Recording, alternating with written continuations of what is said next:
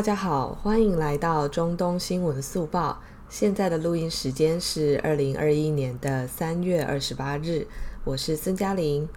嗯，要先跟大家说声不好意思哦，因为这一集应该是在三月二十七日要推出的。呃，可是呢，昨天因为我就呃有个有个特殊的这个工作要加班一下，那就加班结束的时候呢，已经大概凌晨两点了。呃，所以我想这个时间 应该已经不会有人要听这个中东新闻速报了，所以呢就延到了今天哦。好，那我们首先来看一下，就是有呃大概四条的比较重要的新闻哦。那首先第一条呢是这个三月二十七日的时候，呃，中国跟伊朗签署全面的战略伙伴关系的呃合作计划。那是这样子的，就是王毅最近不是出访中东六国吗？那在这个三月二十七日的时候呢，这个他就到了伊朗。那因为现在伊朗还是诺鲁兹节，诺鲁兹节我们之前有讲过，就是伊朗的新年。那他这个新年传统呢，是从这个呃波斯的这个本土文化中生成的，但后来又受到伊斯兰教的影响。那现在呢，除了伊朗之外，很多的中亚跟高加索的国家都有呃这个节过这个节的传统。好，那这个呃，在这个时候呢，就当然王毅基本上他就先表示了说，呃，这个呃感谢伊朗啊，在诺鲁兹节期间给这个中国的这个客人热情的周到的接待。那他同时也表示说呢，这个中伊全面战略伙伴关系，呃，经受了国际风云的变幻考验了，考验了。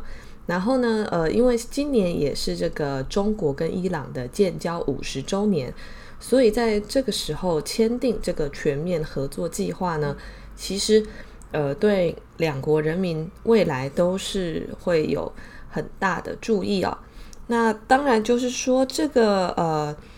规划其实去年就有传出了，那它传出为什么到现在才签订？就其实，呃，我觉得背后的原因我们可以之后呃比较深度的来分析哦。但是因为这一集是新闻速报，所以我们就还是比较快速的带一下这个发展哦。那。当然，这个鲁哈尼啊，就是伊朗的这个总统呢，他就提到了这个伊核协议哦，就是伊朗核协议。那伊核协议呢，基本上他当然谴责说这个是一个呃多边协议。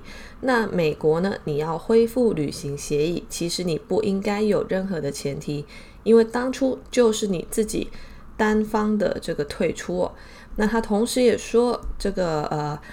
要感谢这个中国在维护这个核协议上发挥了重要的作用，所以我们可以看到，就其实现在国际上呈现了一种吊诡的发展，就是过去呢，美国或西方他们都自诩是呃多边主义的这个维护者跟掌门人哦，可是，在伊核协议上，就因为川普过去这种嗯比较暴走的行为呢，就导致了这个多边主义的。呃，话语权呢，在伊核协议哦，就只有在这个场域比较明显，就是呢，在伊核协议这件事上，它就慢慢的呃过渡到其他国家的手中哦，那美国反而变成了一个像是破坏者的角色。呃，当然就是面对这个呃伊朗他们这边对伊核协议的评论呢，这个嗯、呃、王毅他当然也是回应哦，他说这个呃伊核协议啊。它不是旋转门，你不能够想离开就离开，然后想回来就回来哦。美国呢，应该反思退出这个协议呢，对地区和平跟国际稳定造成的伤害。那反思自己对相关国家造成的损失，应该要尽快撤销对伊朗的单边制裁。那同时，因为这个新疆的事情最近也闹得很热，那美国最后在川普的。呃，任期的末期哦，他也是制裁了呃新疆生产建设兵团，还有制裁新疆的农产品哦。那当然，这个呃王毅他也是提出说，应该取消针对包括中国在内的相关的呃制裁措施哦。那其实这件事情，呃，你说美国的制裁，它到底有没有帮到当地的什么人？那我只能说完全没有。就是，呃，那个时候川普啊，他制裁了这个棉花，还有呃新疆的番茄哦。但是新疆这几年为什么能够脱贫？很大程度就是在于他们的农业的机械化之后，对当地的这个农民啊，不管是维吾尔人还是汉人。那其实大部分还是这个维吾尔人多一点，就是说这些呃依靠农作物机械化带来的大规模收益，就很大程度上帮助了当地人脱离这个贫困哦。那当然，美国今天啊，他们都是以这个呃新疆人权呐、为借口啊，然后他们其实背后有一整套非常完整的作战的这个战略体系啊，就包括他从知识界、从传媒界。开始就一直在形塑一种呃新疆发生种族灭绝这样子的这个呃话语哦，那他完全不去看现实的数据。那其实很多在节目上就是夸夸其谈这类呃话题的人呢，他们从来没有去过新疆，然后甚至很多人从来没有来过中国。那但是呢，他们就整天洗哦。那这一套话语行之有年之后呢，他们就可以拿这个东西啊来作为制裁中国的借口哦。那所以呢，基本上新疆的棉花跟番茄被制裁，你说他后来到底是注意了谁？那当然就是注意了美国的农产品啊，因为美国也产棉花嘛。那呃，在这件事情上，你说呃维吾尔人的权益到底是不是西方关注的？那你从这件事情来看，其实他们完全不关注新疆当地人民的福祉哦。反正他们只要寄出说，哎，我们制裁，那我们其实关心呃这块土地，但是他们做的事情完全是呃另一方向，他们完全是在损害这块土地上人民的利益哦。那另外呢，他们在新疆问题上，他们控诉说，呃，中国在新疆做这个种族灭绝哦。那他们完全不去看说，呃，这几年这个维吾尔人他的人口成长是多么的快速哦，那。他们同时呢，又在做另外一件事，就是他们在中东每天都在种族灭绝。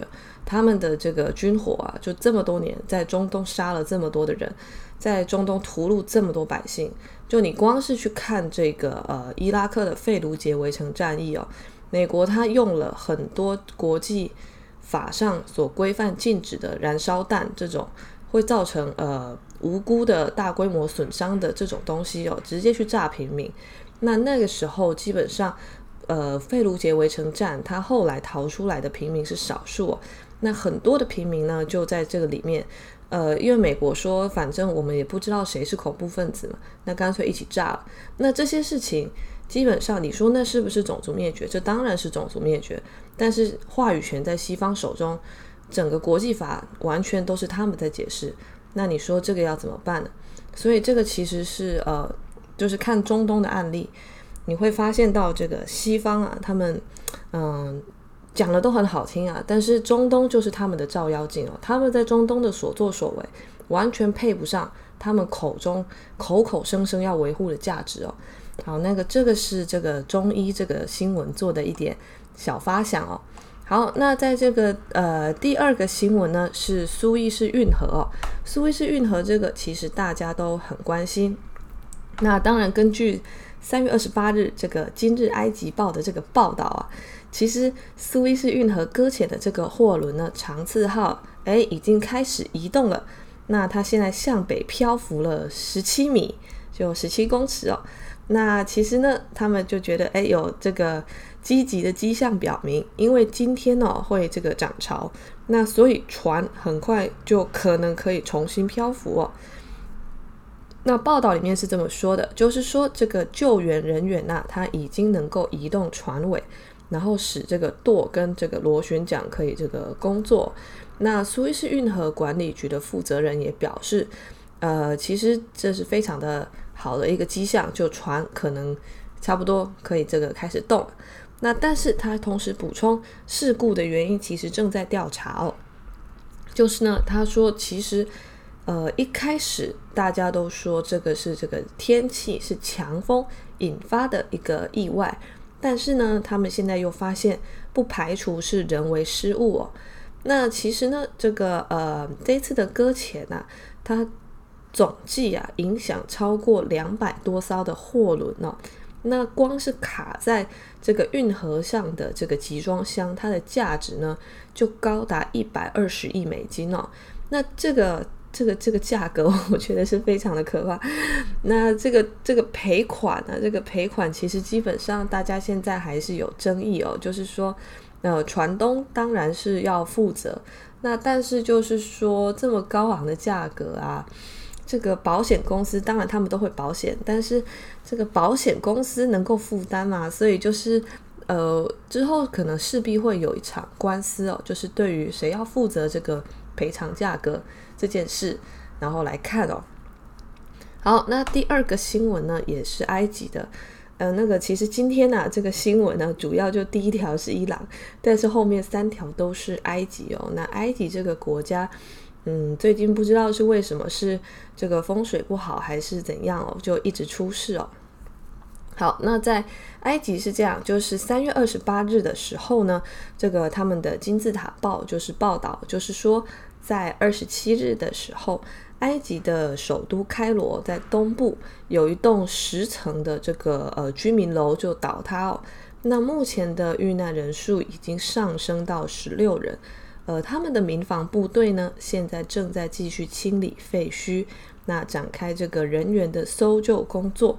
那其实呃，在这之前呢，这个开罗有发一个开罗省有发一个省的声明说，呃，这个倒塌事故已经造成二十四人这个受伤住院了。